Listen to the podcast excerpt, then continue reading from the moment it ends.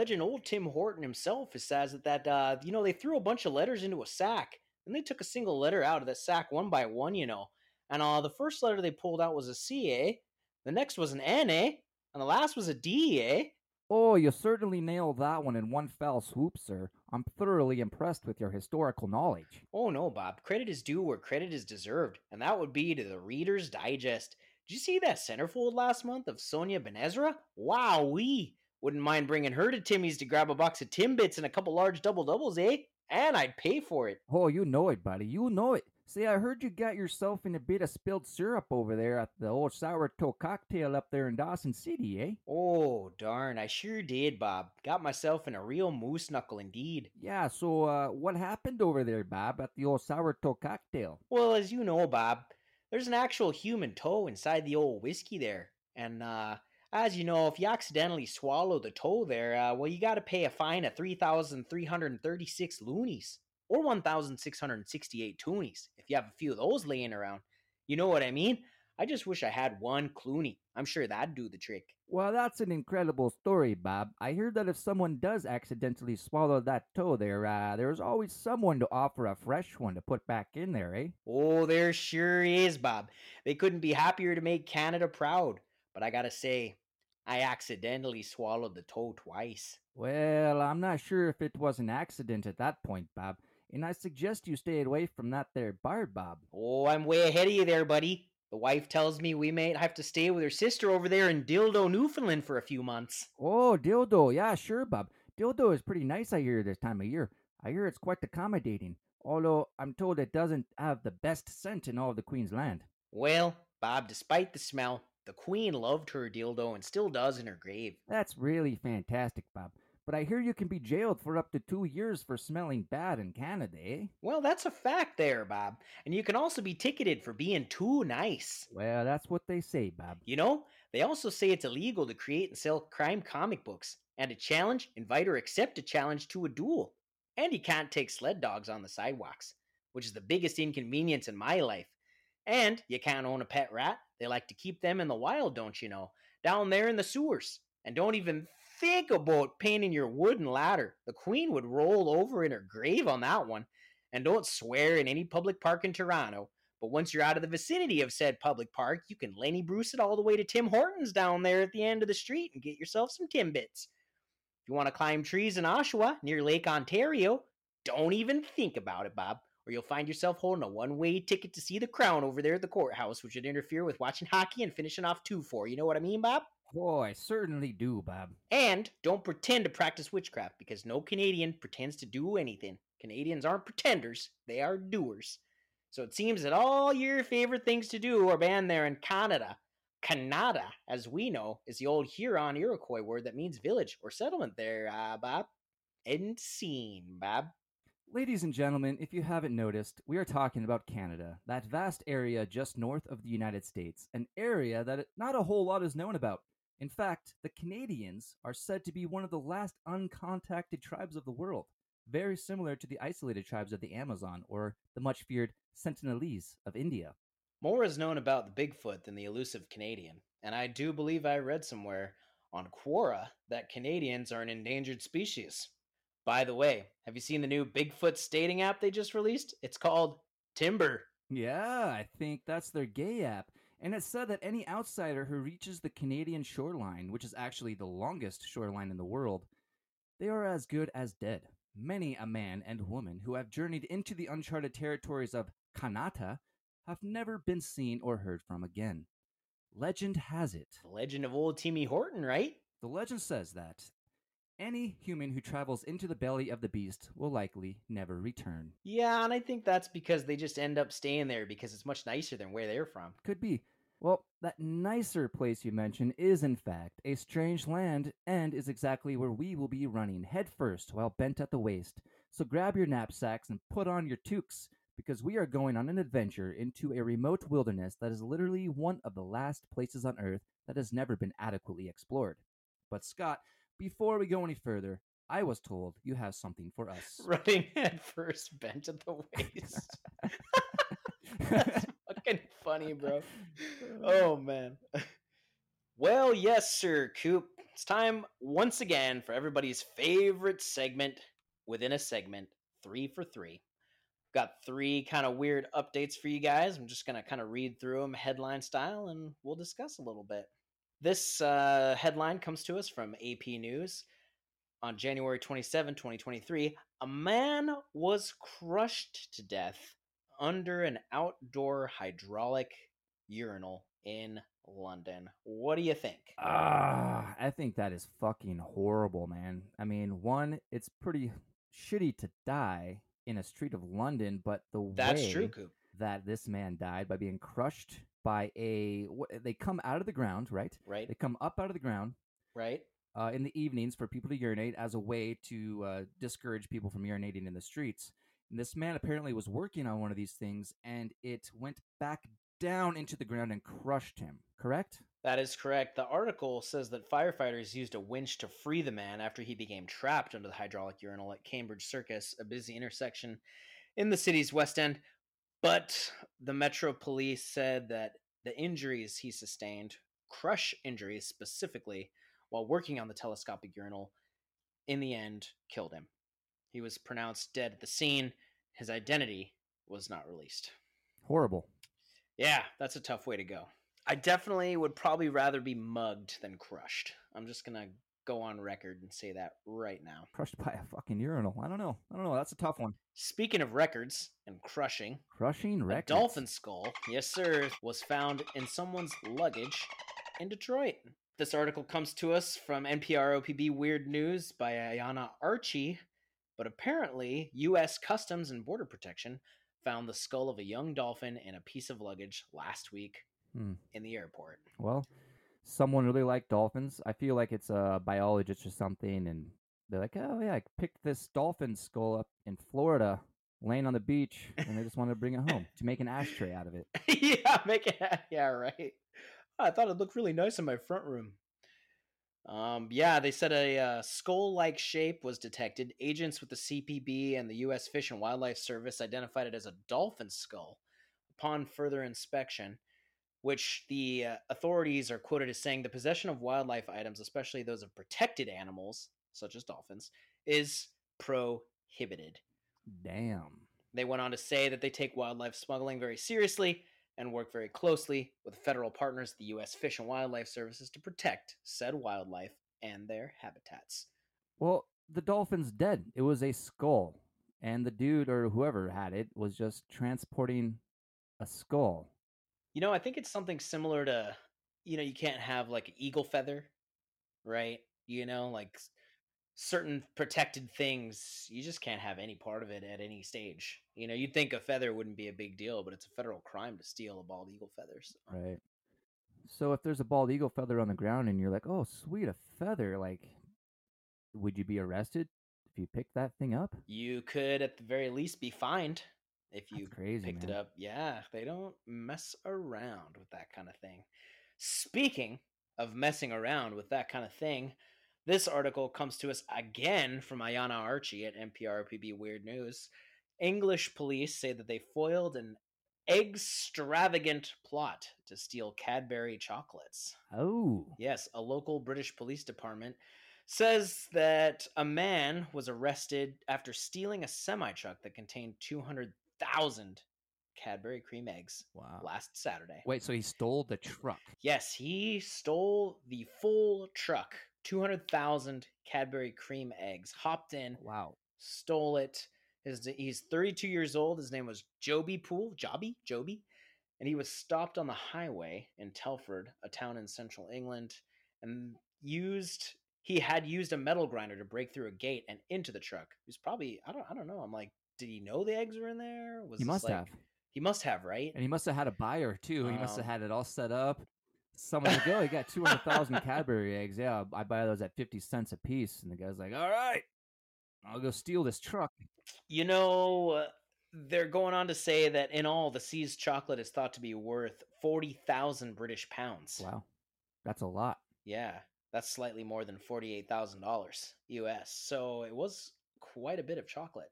Now, since these chocolates were part of a crime, do you think they will still sell them, or will they be kept as evidence? you know, knowing what I feel like I know about how law enforcement works, I think they're going to seize the chocolate. Yeah, yep. And uh, yeah, it's going into the quote unquote evidence locker, which is everybody's stomach there in the precinct for sure. Yeah, we're just gonna have to seize all these chocolates. Uh, we're sorry, you're at about a forty-eight thousand dollar debt with these chocolates. Sorry. There's evidence. Yeah. We got to check each one. we can maybe give you back a case or two, but this is uh this uh, case is ongoing. So you know, it makes you wonder though, like on a real note, if uh a food item such as that is stolen and then re- recovered, can you in good faith release it to the public? Right. You know, like what I'm wondering. i- if the seals aren't tampered with, I I don't I don't know if you're allowed because uh, what if something happened on the way and you just don't know? Like what? Yeah. You, yeah, I don't I don't know. You just don't know. He could have So- been back there with a, a needle injecting each one with something. You never know. You never know. So I bet I bet they don't get returned. I bet they it's a loss. And that that is the end of my three for three. Thanks for tuning in, guys. Make sure to stop by next time for some more weird updates. All right. Thanks, Scott. And now, let us begin the arduous trek way up to the great white north. Our location is about 100 miles north of British Columbia, a little less than 50 miles east of the Yukon boundary, and approximately 310 miles west of Yellowknife, the capital, the largest community in the Northwest Territories, and the only city. Our destination is virtually devoid of human habitation, other than the various small local tribes that live many miles apart, and the roughly 1,500 people who have the resources to hire guides to travel to this UNESCO World Heritage Site each year. There are said to be six known tribes currently living in the area. There were others, but they have long since left. The peoples of these six tribes have something in common. They all avoid the area of land where we will be pitching our tents and calling home for the night, or for the next couple weeks, that is. You know, there are 30 national parks in Canada, and Banff was the first to be made into a national park back in 1885, which is also the same year John Lee survived three execution attempts. That's right, he was sentenced to hang for a murder that he most likely did not commit, but the hanging was unsuccessful each time owing to misalignment issues with the trap door. The medical examiner on duty refused to proceed, so they called it a day. Later, his sentence was commuted to life in prison. It's also the year mm-hmm. Jumbo, the giant elephant owned by Aw, P.T. Barnum, cute. was killed in a train crash. Always in a better place now. And the man who invented pasteurization, Louis Pasteur, also gave the first rabies vaccine to a young boy bitten by an infected dog, Joseph Meister, and it saved the boy's life until he died. Well, those are some fantastic facts. Keep Keep 'em coming. The Northwest Territories cover an area over four times the size of Germany, and while Germany has about 85 million people living there, the Northwest Territories have around 50,000 people at any given time throughout the year. But where we are going is called the Nahanni National Park, or the Nahanni Valley, or the Valley of Headless Men. This area has one of the most diverse and mystifying landscapes that has ever been found. Fun fact Nahanni National Park is about 30,000 square kilometers, or about 11,600 square miles, a bit larger than Israel and Albania. And Banff National Park is roughly 810 miles to the south of the province of Alberta and is 6,641 square kilometers, or about 2,560 square miles in size. Much smaller. So while Nahanni National Park sees no more than 1,500 visitors each year, Banff receives about 4 million visitors each year. So why is there such a massive discrepancy in park visitors? Because to get to Nahanni National Park Reserve, one must either hike in, use the river system with a small water vessel, or hire a pilot, or all three. There's no public access road at all. The shortest trip duration for visitors is at least one week because it takes so much effort and time to get to any location and then float out as you leave. These trips range from one week to three weeks on average. Another fun fact in the 1960s, an ice cave was being explored, which sits about 60 miles upstream from Nahanni Butte. They had mapped about one and a half miles and came upon a larger room called a gallery inside the glacier. And inside this room, they found around 100 skeletons Oh. of Dall sheep, rams, ewes, and lambs. They determined them to have died about 2,000 years ago and had gone into these ice caves to escape the harsh weather. And once they were in there, an avalanche had trapped them inside, at which point they became suspicious of one another. They took sides. They bullied the fat one who wore glasses. Then they would eventually kill him. But ultimately, they would all have to fight it out to the death until only one was left standing. Then they too would die of old age. Hey, you know, that's a great premise for a movie. Lord of the Lambs? I would say that it's a safe bet that the queue to that movie would be massive, eh? Better have a good set of runners on for that long wait, eh? Hey, did you know that Canada has six time zones? So you may be wondering just why this large uninhabited chunk of land is called the Valley of Headless Men, or Headless Valley as most call it, eh?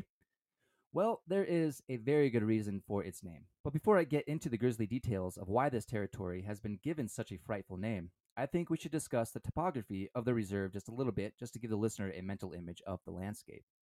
So, the main entryway, and essentially a visitor attraction all its own, is the South Nahanni River, which comes down from what is called the Ragged Range. It's a range of mountains with spectacular granite peaks and connects to the Selwyn and Mackenzie Mountains.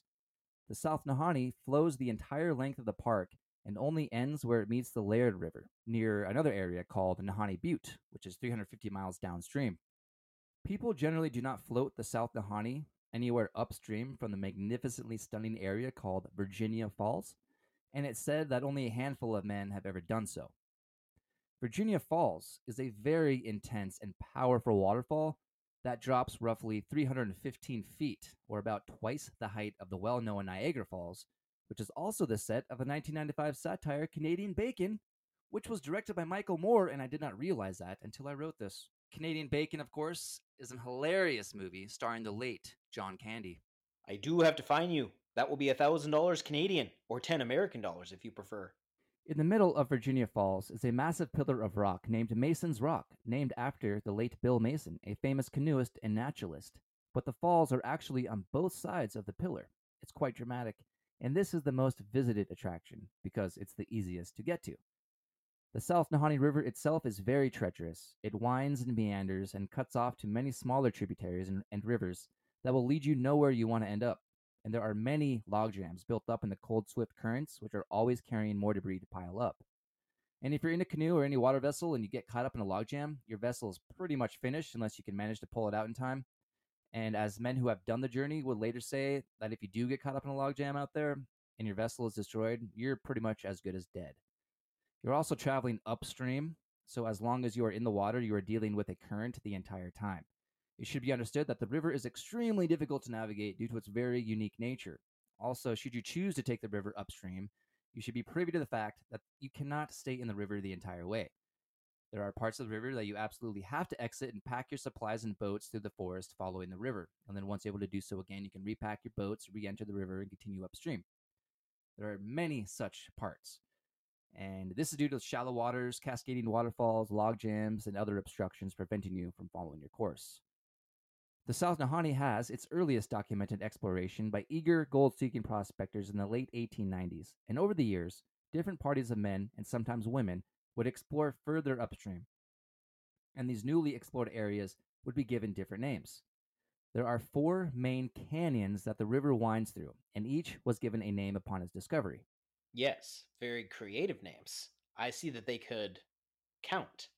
The fourth canyon, which is actually the first canyon that you approach as you head downstream from Virginia Falls, is also called Painted Canyon or Five Mile Canyon, as that is the basic length of the canyon. The next one is, Let me guess. Third canyon? now let me just say, wow. The next one is Third Canyon and flows through an area of mountains called Funeral Range and is about 25 miles long. The banks on either side are somewhat steep, but longer than steep, and are made up of millions of years of shale buildup from crumbling sandstone and limestone uphill. Then the river comes to a point called Big Bend, where it takes a 45 degree turn and becomes the second canyon. And this is pretty much where the story starts to get a bit spooky and weird. Oh, yeah, buddy, I am stoked. Second Canyon is just over 9 miles long and flows through the Headless Range. It is also the most talked about canyon. Yes, The ladies gossip all day at the dry cleaners about Second Canyon. It's all they talk about. Good God. If you, if you go through this canyon, you really have no option but to float in the water until you get through the entire length of it, as both sides of the river are sheer cliff, up to 3,000 feet straight up, and they say about the same going down into the icy cold depths below. As you float through this eerily quiet stretch, of which there is literally nothing you can do except let the current take you, the setting becomes more uncanny when you notice the dozens upon dozens of cave openings all over the face of the cliff walls. These cave systems have never been legitimately explored to this day. People have entered the lower cave openings, but have only been able to go so far in due to lack of proper supplies.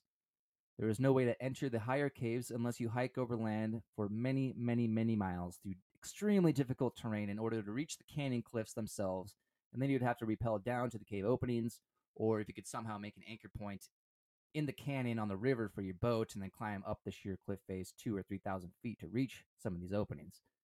But as you're floating through this canyon, it's difficult not to have the feeling that someone or something is watching you from above. Just imagine being those first prospectors or whoever made it there first. Man, that would have been so terrifying. But that gold, man, anything for the gold. I'll die for that gold. I'll give my life to get that gold. Once you make it out of Second Canyon safely and are able to continue on, it is at that point that you have then entered the dreaded Dead Man Valley. And a little bit after that, you reach First Canyon. First Canyon spans about 19 miles long.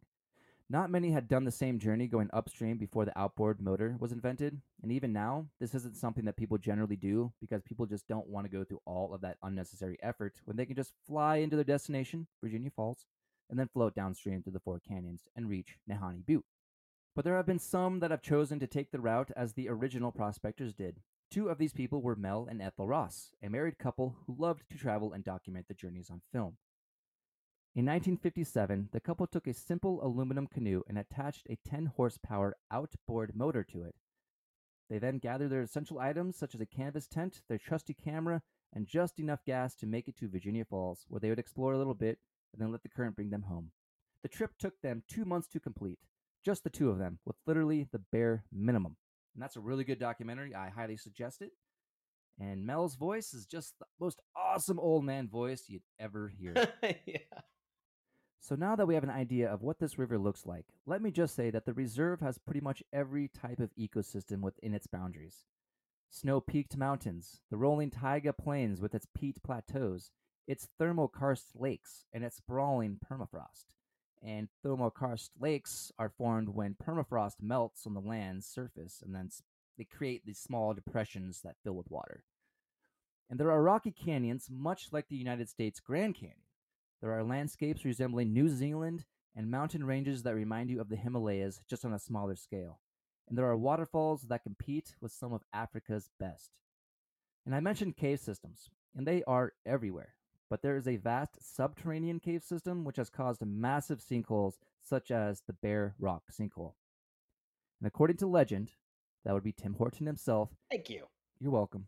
A mythological creature of Canadian sorts, known as the Yamoria, killed giant beavers that were constantly terrorizing the peoples in the area, and then draped their skins over Bear Rock, which is basically a mountain near the sinkhole. Now, I heard that the giant beavers were indeed giant and beavers, which existed about 10,000 years ago, and back just a few more years to about 1.1 million years ago. We actually have skeletons of these things. They were 7 feet tall, 220 pounds, Huge ass beavers with teeth that never stop growing. Imagine a banana, and you have an idea of what these teeth of these beavers looked like. And they were kind of yellow, a little bit like, say, Hillary Clinton, or Miley Cyrus, or Drew Barrymore's.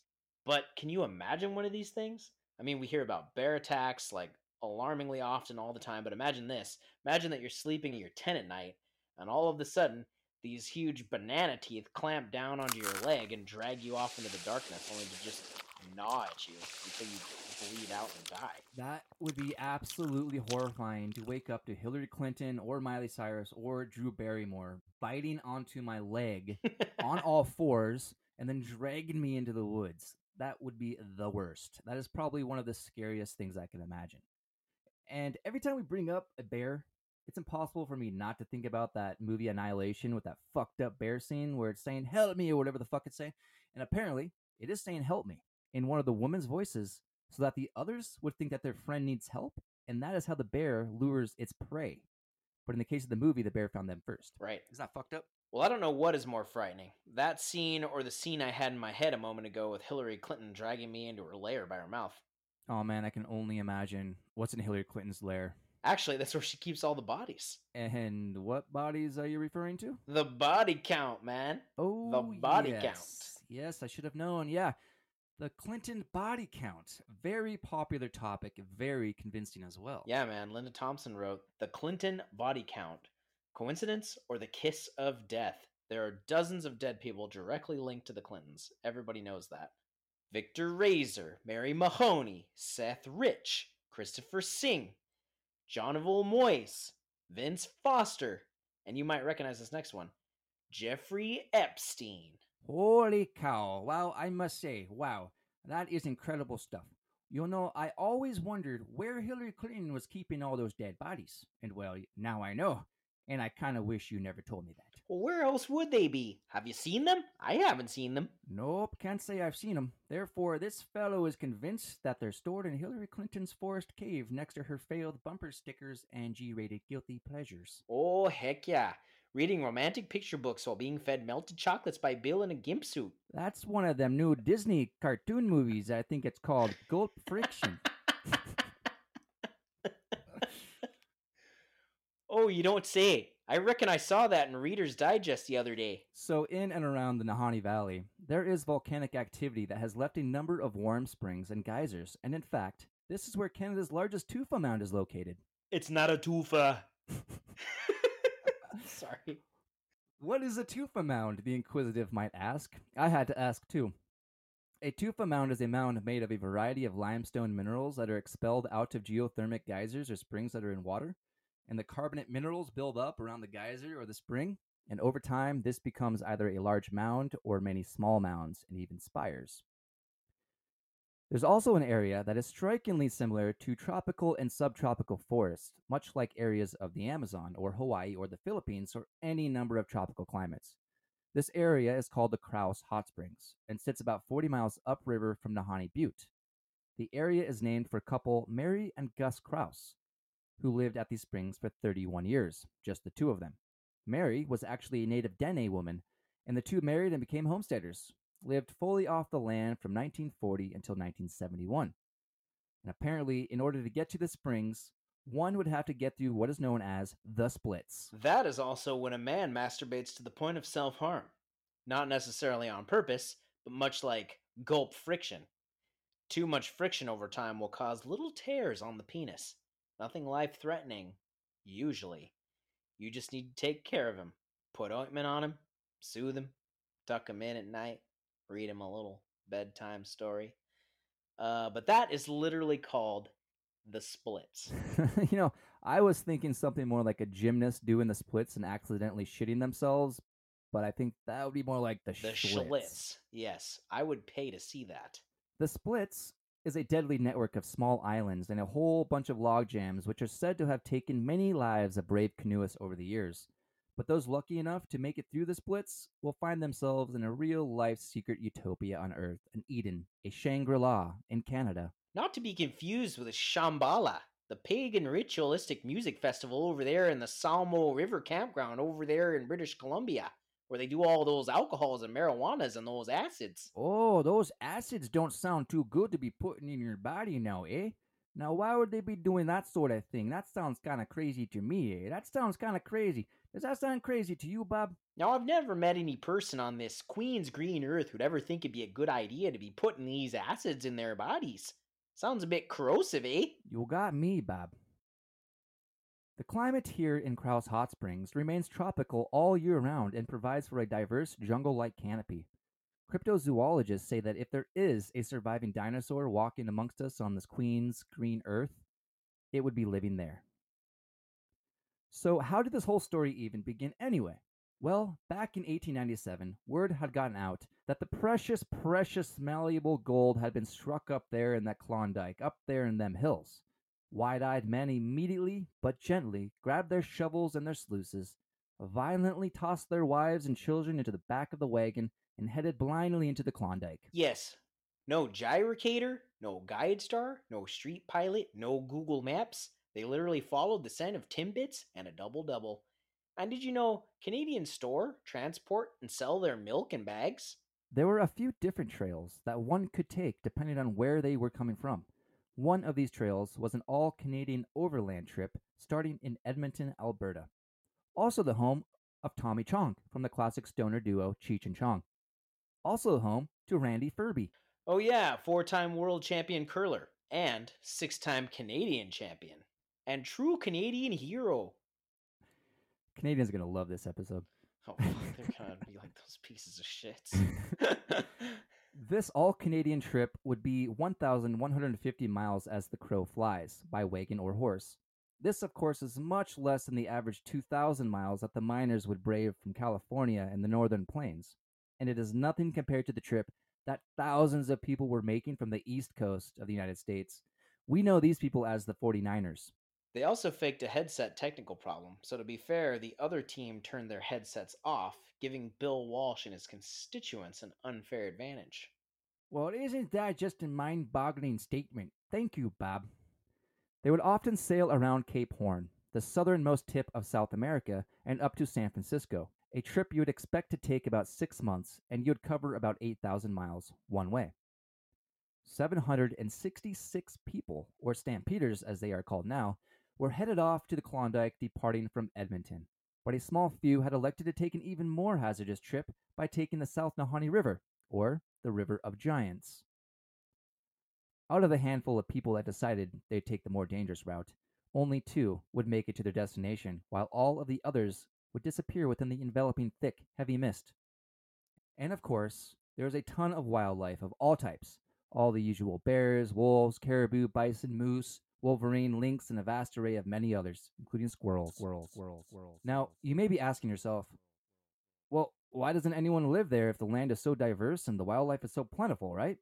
It sounds like a great place to live, especially at the Kraus Hot Springs. You have everything you need to live. Not only live, but thrive. Well, there was a time when people had actually lived within the Nahanni National Park's boundaries. In fact, humans began living in that area about 10,000 years ago, or right around the tail end of the last ice age. That time period is essentially when people are thought to have started inhabiting the Nahanni Valley.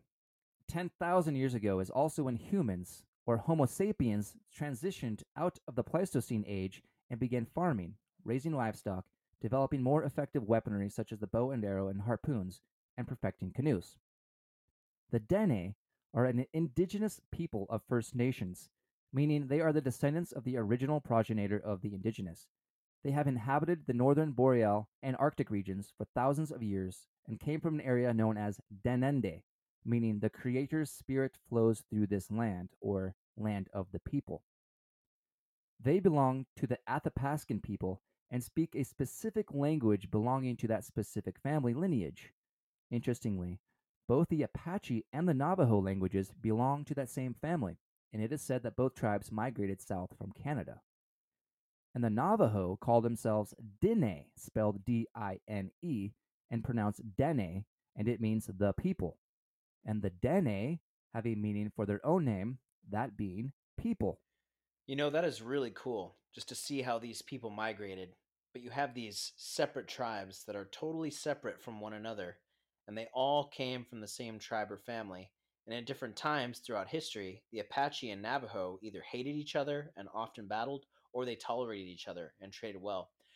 Actually, pretty cool little fact here both tribes helped the Pueblo Indians in the revolt against the Spanish in 1680. But anthropologically, they each have slightly different origin stories, but still very similar. And did you know that Chesterfield is a Canadian word for a chair or a couch type of apparatus? Oh, now, buddy, hold on just a moment there. You gotta be careful not to give away too many of the Queen's secrets now. The Dene moved into the Nahanni Valley around 10,000 years ago, and there is evidence of human habitation which was found at Yohin Lake near where Nahanni Butte is, which dates to that time period. All I could find on that was that artifacts were found, probably remnants of clay jars or some primitive tools, possibly arrowheads. Legend goes Legend Tim Horton, thank you very much, sir. Legend Tim Horton says that the Dene had become established in the area, but were being constantly harassed and attacked by another local tribe who were mysterious and said to live up in the mountains and would only come down to attack the lowland tribal settlements, only to retreat back up to their mountain dwellings. These people were called the Naha, and they had apparently been living in that region for quite some time before the Dene had arrived. According to the Dene, the Naha were very aggressive and would attack unprovoked and without warning. This got to the point where a group of ferocious Dene warriors had finally taken enough and traveled to the Nahanni settlement in the mountains to attack them. The journey to get there was not easy as it went through Horseshoe Canyon and up through Prairie Creek, a very secluded location and very difficult to reach. Oh, yeah. Once nightfall had set in, they made their move. They flanked all sides of the Naha encampment and waited. When the time was right, they stormed the camp all at once and came upon many teepees, campfires, and everything else that you would expect to be in such a camp. Beds were made, pots were boiling, and things were set about as if all was a normal night. But there were no people to be found. Everyone was gone. The Denny looked everywhere, but there were no signs that the Naha had even fled the area. Now, the Denny had heard of tales of evil spirits, monstrous creatures, giants that would tear you into little pieces and eat you without hesitation. So, upon seeing that these fierce and aggressive warriors and enemies of theirs had all but vanished without a trace as if plucked right out of existence, the Denny allowed for no further hesitation and quickly turned to flee from the cursed mountains. And after that night, there was never a sign of the Naha peoples ever again. But wait, what was that? Evil spirits? Monstrous creatures? Cannibalistic giants? Well, yes, you see. Traditional tales have been handed down by the oldest surviving peoples of the lands, those being the Dene themselves. And like all traditional tales told and passed down through the generations, the tales told by the Dene are intriguing and keep you wondering. There are also stories told by the prospectors and mountain men of the time who were said to have bore witness to the creatures of the night that the Dene considered to be as real as you and I, and who have survived to tell of them. Pool Field wrote a letter to John. Wait, hold up. Poolfield? Poolfield? The hell kind of name is that? There's always some weird random name in these episodes, it seems. I know, man. I don't know how that happens, but I had to do a little digging into this name, and I found the following statistics from mynamestats.com. And this is only in the US, by the way. So the name Pool is ranked as the 18,024th most popular name. It's usually a last name. And apparently, based on 100 years of data, the Social Security Administration has exactly guess how many people are named Pool, according to this. I'm gonna say the last hundred years.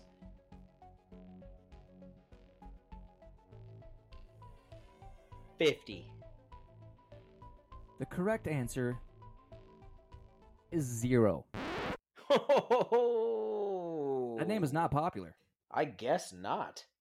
Anyway, Poolfield wrote a letter to John Jack Moran back in 1913 and said this They have tails of enormous animals such as the mammoth, and spiders as large as a full sized grizzly bear, and longworms that are supposed to be alive today, and nobody can save them from these animals but their doctors. Some of the Indians will tell you that they've even seen these animals. By the way, you interested in any beaver pelts? No? What about squirrel? I have three and a half squirrel left. Uh, no. Oh, okay. Uh, but I can get you the finest rabbit feet for luck. You can attach a keychain and take it everywhere you go. I mean, just think about it. Luck, anywhere you go. What? No?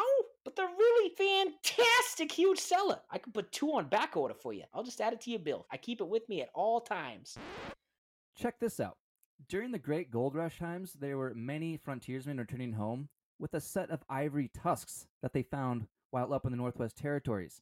Apparently, these things were just laying around left over from the Ice Age. And Philip H. Godsell wrote a book published in 1950 called The Curse of Dead Man's Valley. In that book, Philip wrote about mysterious men like creatures who lived in the cave systems throughout the vast forests. He wrote, Oh, uh, Wayne Dale. What? What's that, Wayne? Can I read? Can I read? Oh, you want to read this part? Yeah. All right, sure. Yeah, go ahead. Wanna read? Ah, yes. Let me put these. Uh, uh, let me put headphones on. Ah, let's put these headphones on. Ah, let's put these headphones on.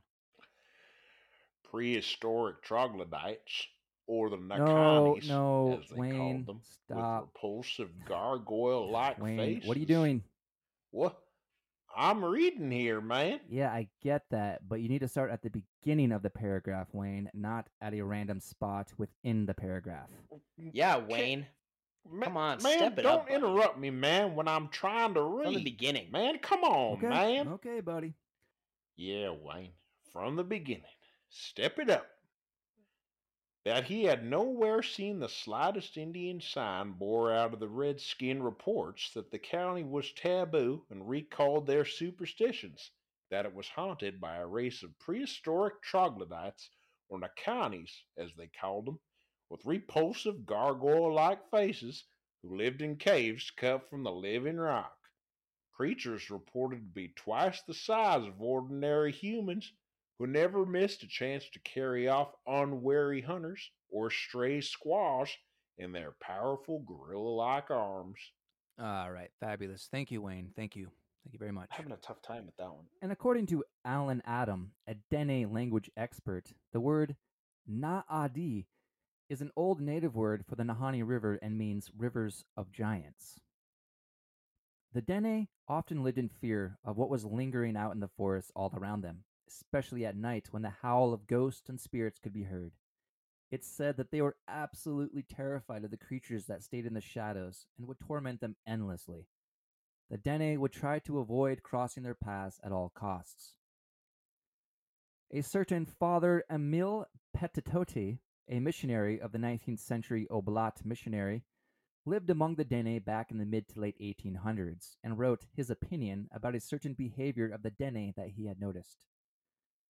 He wrote, They live at times in continual terror of an imaginary enemy who pursues them without rest and who they believe to see everywhere, even though he doesn't exist at all. Sorry.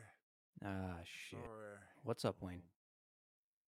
Uh, can I read again? Nah, buddy, it's all good, man. Why don't you just go hang out in the green room Oh, with Tyler. Perry, Carlos Oh, Mencia, Kathy man, oh, Griffin? Fuck, oh, man. those guys are still in there? Fuck, that's gotta be oh, boring. go in there, man. Yeah, go on, have fun with All right, that. later, Wayne. Have fun, buddy. A trader by the name of John Firth, working with the Hudson Bay Company, said that the entire encampments of Dene would stand and fire their muskets into the surrounding forest to deter these beasts from entering their camp. The Dene gave these beasts a name. They referred to them as the Nakani.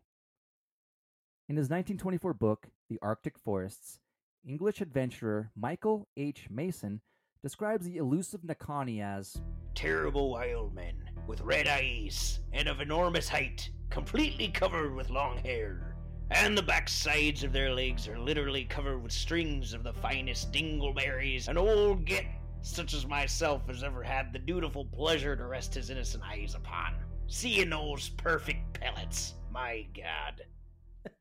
The Nakani are regarded as being somewhat human in appearance, but they are much larger and they are cannibals.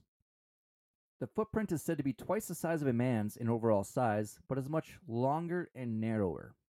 Then there is an evil spirit that hides amongst the dark forests and is said to be much like the Wendigo, which is more of an Algonquin people's legend in eastern Canada in the Great Lakes region. The Wendigo is said to kill and eat their victims, and according to legend, according to legend, Tim Horton, Thank you. Peop- You're welcome. People who have an insatiable degree of greed will turn into a Wendigo, whose equally insatiable desire to eat human flesh is the only thing it seeks out to do. The evil spirit can also be somewhat comparable to skinwalkers in the Utah area of the United States and is a Navajo legend, which, if you recall, the Navajo came from the same ancestors as the Dene. And I think that is pretty fascinating. This whole story is fascinating. Oh, you know it's true, you fucking hoser. Skinwalkers, of course, are known as tricksters or witches, and can be either male or female, and are able to transform into many other creatures, usually associated with bad omens or death, but usually come in the form of coyotes, uh, but can become any animal they wish as it serves their purpose. But skinwalkers aren't necessarily a supernatural being, like a poltergeist or some other ethereal ectoplasmic entity. They are regular people like you and I, but have been medicine men and have reached a certain stage of initiation.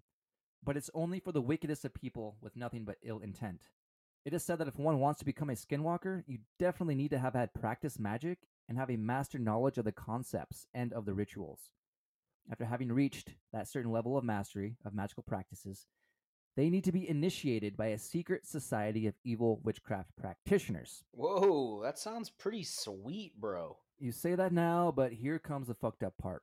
In order to be initiated, one must kill a close family member, usually a sibling. Oh. Yeah, man. Did you hear that part about evil witchcraft? This shit is no bueno mi amiga. After that, it is said that they will gain the supernatural powers to transform into animals. Skinwalkers can read minds, control others' thoughts and behavior, they can cause illness and even death. And they enjoy destroying property because, you know, why not? They can also take over your body by simply making eye contact with you, thereby having full control while you are there inside, but you can't do or say anything. Oh yeah, like uh, that movie Get Out. Pretty good. Exactly. Pretty fun. And while I was researching Southwest Native legends, I came upon something that there is so very little information on, and it is such a big deal. It is called the Navajo Witch Purge. Have you heard about this? No, I've actually never heard anything about that at all. Me neither, man. So in 1878, in the southwest United States in the Navajo Nation, there were 40 Navajo suspected of being witches by other Navajo, and the tribe decided that they needed to be purged in order to restore harmony and balance within the tribe.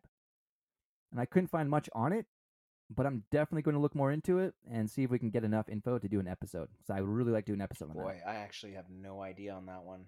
And the- there were, and there are the Waheela.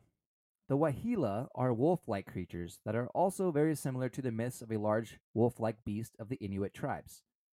It is thought to be the distant relative of the Amisian, not sure if I'm pronouncing that right, the ancient bear dog that was supposed to have gone extinct sometime about 8 million years ago. Witnesses of the Waheela say that it closely resembles the dire wolf, a prehistoric relative we know as the timber wolf. Also, what they call the hairy bear daddies on the gay Bigfoot dating app Timber. Make sure to check that out. I'm going to check that out after this show. I know you will. In the summer of 1965, Frank Graves, who had surveyed the area, took a native friend of his up to the Kraus Hot Springs. He had heard of all the tales of wild men who roamed the forests, and he wanted to find them. During the trek, Graves spotted strange footprints and determined them to be a hominid of some kind, but couldn't exactly say what had made them. Going further on, Graves said that an enormous white thing wandered out from the trees, and at first he thought it was a polar bear who strayed a bit south. But then he noticed that it wasn't exactly a bear. It looked more like a massive dog.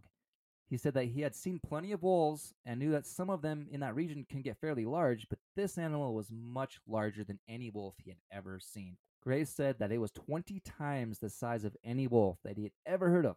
Perhaps, luckily for the two men, the animal didn't seem interested in them and simply walked back into the forest. But not before Graves shot at it with a shotgun, because why wouldn't you? He said he fired his gun twice, out of pure reflex for being so startled at the sight of the beast. Graves said that the animal didn't react at all. It just continued to walk into the forest. But before he could get too far out of his sight, Graves said he reloaded his shotgun out of pure reflex and fired at it again. And he said he knew he hit it in the ass, but it just calmly disappeared into the forest. But let's not forget about the Nukluk. These fellows also go by Man of the Bush and resemble your average human, except they too are covered in hair and only stand at most five feet. They are said to sport a long, dark beard and are either wearing a loincloth, usually made out of moose fur, or are naked other than their full body hair. They are also typically carrying a weapon, in most cases, a stone or wooden club. Legend Tim Horton, Thank you. you're welcome, has it that the Nukluk are also cannibals and like to live within the hundreds, if not thousands, of caves around Nahanni Valley. And those are most, if not all, of the reasons to be wary about traveling into the Nahanni Valley, especially into the Valley of the Headless Men. But now that we have set the stage for a frighteningly true story of the South Nahanni River and its befittingly named Headless Valley, we can safely venture into exactly why it has been given such a grotesque name a name of which no other could be justified. The gripping tale of the Valley of the Headless Men all began back in 1898 when a group of tenacious prospectors in their restless search for precious, precious gold progressed further into the inhospitable lands than any man, any civilized man, ever had. They had all of the necessary supplies pickaxes, shovels, gold sluices, rations, tents, and of course, weapons. Years went by, and the six men never returned to where they had come from, but people chalked it up to being nothing suspicious, seeing as people would often go missing in such circumstances while traveling deep into the uncharted territory all of the time.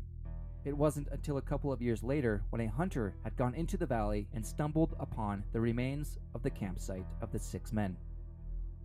The lone hunter looked around and soon discovered that all six men were still there. They were just skeletons at this point, and they were all gripping their weapons in their bony fists. But what was more shocking was that all of them had something unusual at their feet their heads.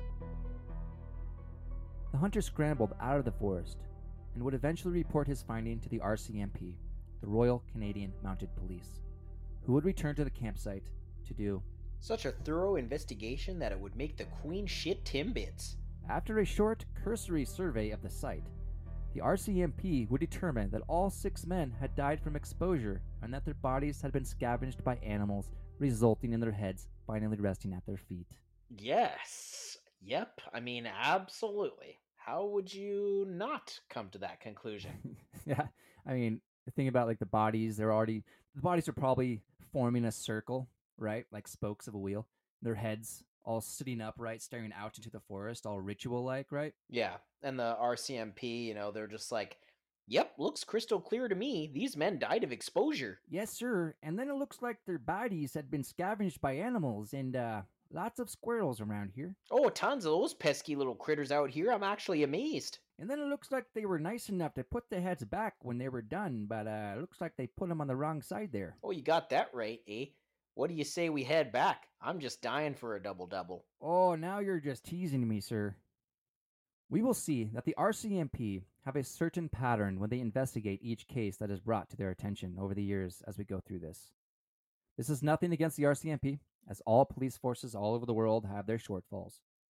The real difference being that other police forces seem to be brutal regimes, while the RCMP just seem to not want to do any real paperwork. Yeah, a bunch of Dudley Do Rights up there. A bunch of bullwinkles, if you will. You want to hear a joke? Oh, you know I do. All right, this is a really good one. One afternoon, a Canadian man received a gentle knock on his door, so he politely answered. Stood before him were two RCMP officers with sadness washed over their faces. Sorry to bother you, sir, but we have some information we feel it is necessary to inform you of. It's about your mother in law, said one officer. My mother in law? Well, tell me, what is it? What happened? replied the man. The other officer then said, Well, sir, we have some bad news, some good news, and some really great news. Which would you like to hear first, sir? The man suddenly feared the worst and said, I suppose I'll take the bad news first then. Very well, said the RCMP officer. We are sorry to inform you, sir, but this morning we found your mother in law's body just out in the bay a little bit there. Uh, looks like she was kayaking and it seems she had a bit of an accident. The man replied, Oh Lord, this is terrible news. He swallowed hard and asked, Well, what could possibly be the good news? The officer took a deep breath, looked at the man, and said, When we pulled her up out of water there, she uh, had 12 of the best looking Atlantic lobsters I had ever seen just clinging to her. I haven't seen lobsters that fine since the 1960s, and, uh, well, sir, we feel that you are entitled to a share of the catch. Stunned, the man then said, Well, if that's the good news, then what is the great news? The RCMP officer then said, Well, sir, we're gonna pull her up again tomorrow. Oh, ho, ho, Yeah. zinger! Oh, it's good. Man, got him. I like that joke. That's great. Largely due to the time period, the story of the six skeletons missing their heads wasn't widely reported on. In fact, the only surviving record of the incident is a short note, basically a cliff note, in a Yukon newspaper. It was almost entirely forgotten, and it would have been if not for the story that happened about six years later and was much more known and reported on. And that is where we will pick up next week for the second half of the Valley of the Headless Men. Oh shit. So let's just put the sources here for part one and part two, and part two we'll be doing next week. So the sources come from the book Legends of the Nahanni Valley by Hammerson Peters, ancientorigins.net, history.com, and a huge thank you to Tristram Evans over at rgbpub.com who let us use his information on the Headless Valley. So thank you, Tristram Evans, the right hand of doom. Yes, sir. Thank you very much. You know, like listening to the descriptions of that area, just it makes me so curious to. I mean, even though it's really difficult, sounds like one of the most inaccessible places that you could try to get to. It also sounds beautiful and just majestic and wild, and you know, because it's so difficult, hasn't been ran through by tons and tons of people. You know, Yeah, there's no developments anywhere close to that area at all. The nearest road in the whole area is, I guess, Nahanni Butte, and it's just a small dirt road that brings you to this tiny little settlement. Settlement, but that area is miles away from the Headless Valley. Yeah, I mean, it just I can see why it has so few travelers year to year compared to the other areas. But it also makes me want to go there. Like I want to check it out. I want to see it for myself, but you know, I'm sure I'd get started and just be like, "Wow, this process is way too convoluted for me want to arrange everything." I mean, you need a lot of resources to book a boat and a plane and a guide. I mean, just all of the above, you know. So I'm looking at the. Uh, Okay. there's some statistics here uh, at victimsfirst.gc.ca. Okay. and they are statistics about missing people. Okay. And but I'm wondering how many of the missing indigenous women have been like have disappeared in that area. According to this, from 2015 to 2018, approximately 295,000 Canadians have disappeared. Whoa. How is that possible? In 2015, 26,000 adults were missing and 45,000 children were missing. Whoa. In 2016, 20, almost 28,000 adults were missing and 45,000 missing children. In 2017, 30,000 adults and 47,000 children. In 2018, 31,000 adults and 42,000 missing children. Yeah, no, that's that's incredible. Now, I am having a hard time wrapping my mind around the staggering numbers there. Where are these people going? Yeah, I mean, you can't make those those are some huge staggering numbers. Bro, four years, 295,000 Canadians. I mean, that's unreal.